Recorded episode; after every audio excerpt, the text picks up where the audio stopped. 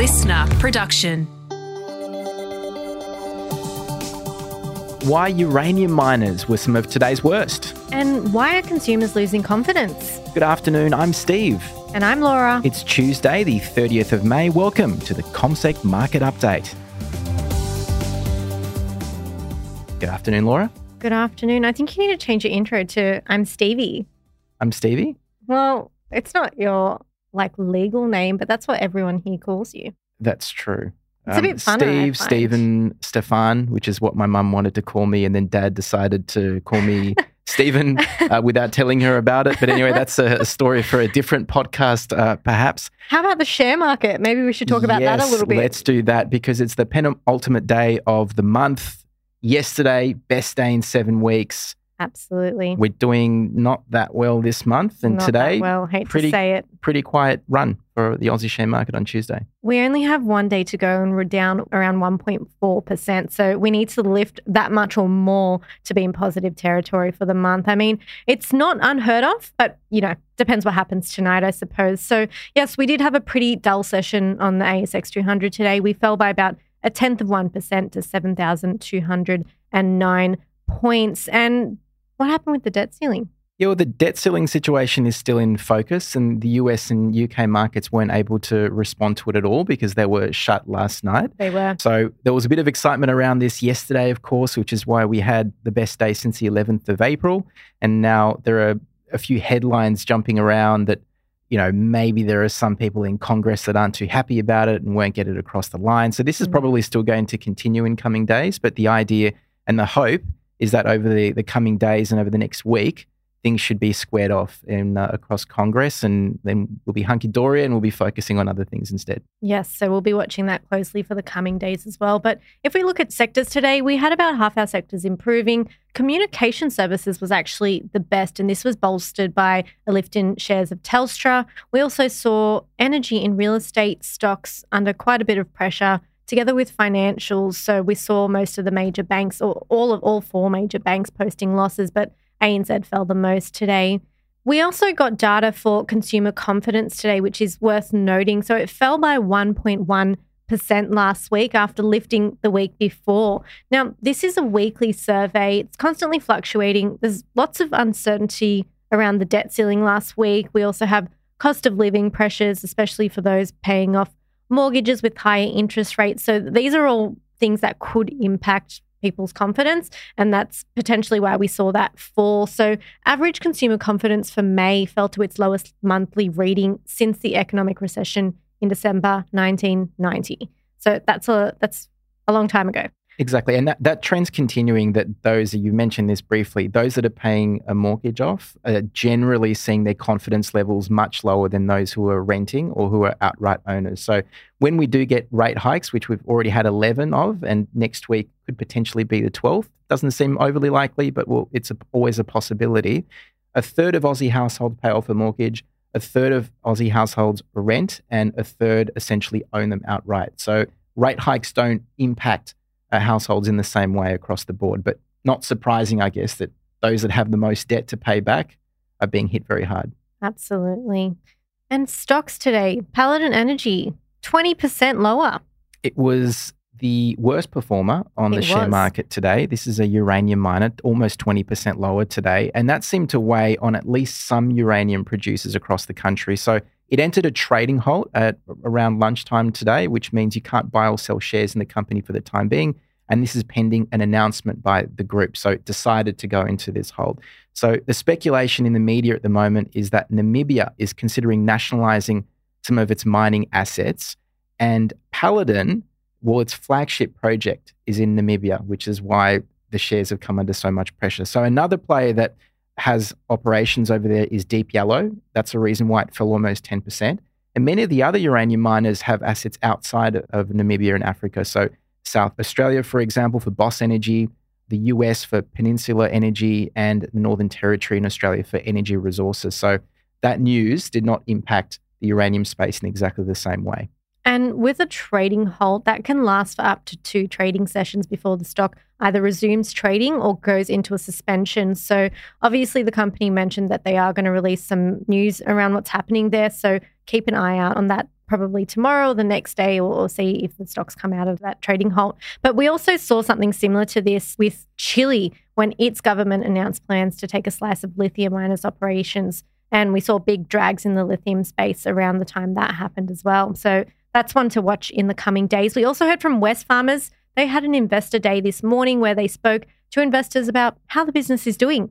I guess the main takeaway was basically that the retail giant flagged tougher conditions. So we're all aware, you know, cost of living, you know, we keep harping on about it. So they said the honeymoon is very much over in their own words. So there's no more government handouts or stimulus and uh, no more low low interest rates. And they said the group is well positioned to tackle the situation. I guess that's why we saw the shares lifting on the back of that. They also addressed their takeover of Silk Laser. So back in April, a pharmaceutical subsidiary of Wesfarmers called Australian Pharmaceutical Industries or API. They made a $169 million takeover offer for Silk Laser. It's basically a laser clinic for non surgical aesthetics in Australia and New Zealand. So Silk then received a competing offer from a company in Hong Kong last Tuesday.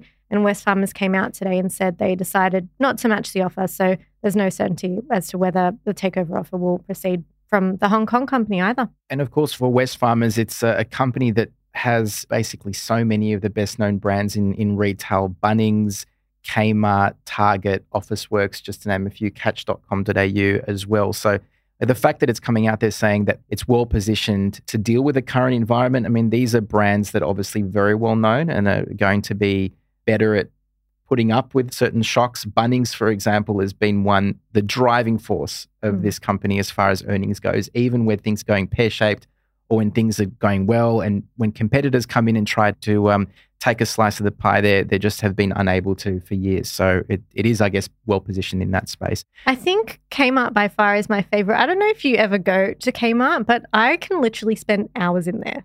I do go to Kmart with a with a young child. I go there to the kids section. Yes, and I, I ride all the toys. you you ride I, the toys? I, I, do. They have like these. they have like these. What do they call them? Like animals, I guess. Oh, like the rocking ones. The rocking ones. Oh, so you, yeah, yeah, yeah. I often sit like when when mm. people aren't watching, I'll go and sit on one of them and just um have a great time. Lucky didn't break like the chair in the podcast room did. It, yes, um, I did break a chair in the podcast room, but um, again, let's not talk about that. This is very embarrassing, embarrassing stuff. Another another stock that received attention outside of that retail uh, space is Audio Pixels, a stock we've definitely not spoken about on podcast before. It rose thirty four percent today. It's not a huge company, but it also entered a pause in trading because of the uh, the significance of that move higher. So this is a company that for about two decades, it's been trying to revolutionize the way we listen to music by developing audio technology. It lost $3.5 million last year. It lost over $12 million the year before that. So it continues to lose money on an annual basis. We'll wait and see what it comes out with. And, you know, it's halved in share price over the past year as well. So it hasn't done particularly well. Today, a really big lift, and we'll see what the company announces in the coming days. Qantas, an investment company challenger, also uh, had their investor days this morning, and we saw their shares improving on the back of that meeting. We heard from Qantas, they seemed quite upbeat about their growth over the next decade. So that could possibly be why we saw that lift in their shares today. A couple of other stocks that um, we spoke about yesterday. IDP Education is one. It fell 15% on Monday because of a move from the Canadian government to basically open up its English proficiency testing to competitors. That could take away market share significantly there. So today it bounced back 2%, but again, big fall yesterday. And another stock that also we spoke about yesterday was Humm, the payments group. It rose 2% today, 7% yesterday. Really big tumble in the tail end of last week, though, when ASIC basically said it wasn't able to offer buy now, pay later products to new customers. So it basically revoked that. And that's why we've had a bit of an improvement from the stock. Sayona Mining was another one. They were the second worst performer after Paladin, and that comes despite completing its $200 million placement to speed up the development of its lithium mines. And this is, probably deserves a mention too that Sayona, one of the reasons why it's dropped back is because it did raise so much money $200 million from investors at a lower price than what the shares were trading at yesterday, about 15% lower. So it's quite normal for companies when they raise money from investors, they tend to offer up an incentive saying, you know, we'll give you these shares at this price, which is less than what you'd buy them at on the market. and that's why they might go out there and actually give them some cash. So they're going to use that money to help fund developing a lithium hub in the in the northern in northern Quebec in uh, in Canada. Magnifique. Um, another stock that also received attention: Lifestyle Communities. Uh, which was down in the order of 4% for most of the day. It develops retirement living properties for over 55s. Came out with mixed results, saying that a couple of properties are not doing so well as far as sales go, but three others have been doing better than expected. So the shares kind of um, in no man's land at the moment. And looking ahead, as we mentioned earlier, US and UK markets will reopen after being closed last night. So, again, the debt ceiling developments happened sort of on Saturday morning after the closing bell overseas. So, they'll now have a chance to react to that. We'll also get lots of other economic data. We'll hear from HP about their earnings results. We'll get the house price index, consumer confidence index, that's one to look out for, and also the Dallas Fed manufacturing index over in the US. And over the next three days, starting tonight, there are going to be updates on inflation in Europe. So every time we get inflation in any major economy, markets watch this because of what it could mean for rates. So tonight, Spain.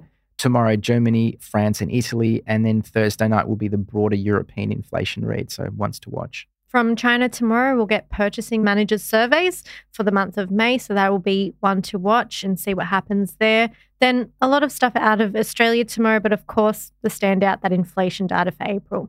Absolutely. 11:30 a.m. Sydney time tomorrow. This is for April as you say. The number to watch will be 6.4%. So that's the kind of the what's expected in markets. Anything higher than that is probably going to be bad news for markets. Anything lower would probably help you know economists and analysts think that all right the reserve bank's probably going to feel quite comfortable not touching interest rates next week which is next tuesday. And this is the last piece of the puzzle before the interest rate decision. So it, as you said exactly a week today. And from the other data that we've got it's not looking like we should be needing another interest rate hike on tuesday. Yep 3% chance of a rate hike. That's what the market reckons it. so anything hotter than 6.4 might have that conversation starting again couple of hours before that, the Reserve Bank boss, Philip Lowe, will be delivering a talk as well. So, unfortunately, he won't be able to weigh in on the inflation figures that will come out after the speech, which I'm sure he's devastated about. but he will be able to talk about spending, wages, jobs that we had in the last fortnight. Maybe he can just take a page out of Trump's book and post it on Twitter. I mean, why not? Well, maybe he will. We'll see how hot the inflation stats he end might, up being. He might just be way too excited and just be like, I have to post this on Twitter. I have a, a feeling he won't. Perhaps not. But just lastly, we'll hear from Life 360 tomorrow. They'll host, host an AGM and we'll also get numbers on construction work done for the month of March. Well, on that note, it's been a pretty quiet day for markets, but there's still been a lot to talk about. And the next 24 hours are going to be massive for share markets around the world. Well, we'll speak to you tomorrow morning and you'll hear from Stevie and I tomorrow evening. Bye.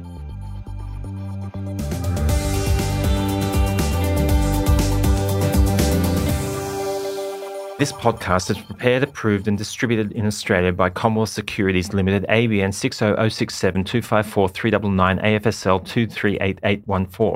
The information does not take into consideration your objectives, financial situation, or needs. Consider the appropriateness of the information before acting, and if necessary, seek appropriate professional advice. Listener.